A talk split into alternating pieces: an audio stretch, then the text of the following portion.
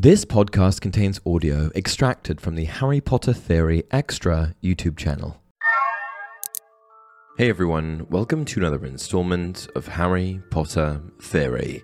Today we'll be discussing the very few number of times that Harry Potter gave his money away. To start off with, it's no secret that Harry had inherited some serious wizarding cash from his parents.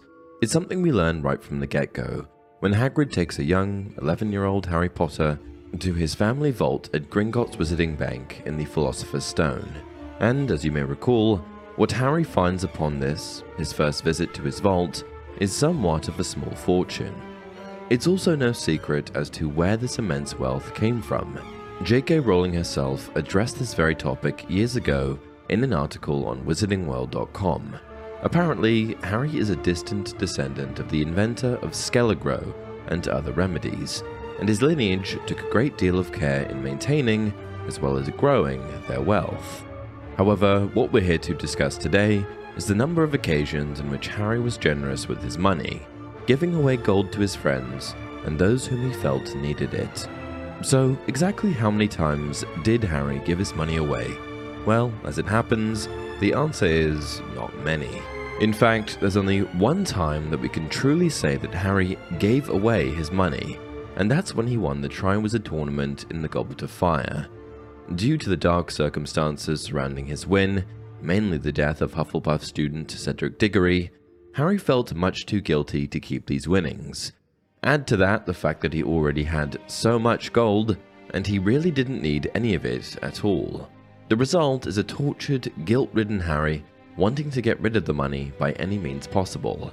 And so, upon receiving the 1000 galleon reward, Harry managed to convince Fred and George Weasley to accept the money to fund their dream of opening up a joke shop.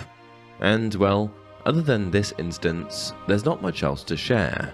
Of course, Harry always wanted to give more of his money to members of the Weasley family, primarily Ron and Ron's parents, Molly and Arthur, but the family was altogether too proud to accept any of his money.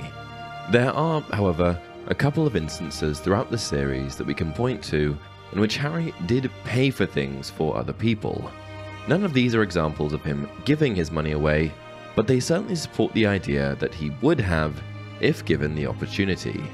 Of course, the first instance of Harry paying for a friend takes place aboard the Hogwarts Express during his first journey to Hogwarts in the Philosopher's Stone. Seeing that his train's compartment companion, a newly acquainted Ron Weasley, is unable to afford any sweets off the snack trolley, Harry offers to buy the whole cart, which he only does so that he can share everything with his new friend. Another example of Harry buying things for his friends is at the beginning of the Goblet of Fire, when he purchased Omnioculars for himself, Ron, and Hermione at the Quidditch World Cup. Each pair of omnioculars set him back 10 galleons, which is roughly about 50 British pounds, meaning Harry dropped about 150 pounds on these things for himself and his friends. Certainly not cheap. What do you think? Are there any other instances of Harry giving away his money? Did I miss any? Why do you think there aren't more examples of him sharing his wealth? Please let me know your thoughts in the comments below. And as always, if you enjoyed this video, don't forget to like it and subscribe to the channel. Until next time, remember, it does not do to dwell on dreams and forget to live.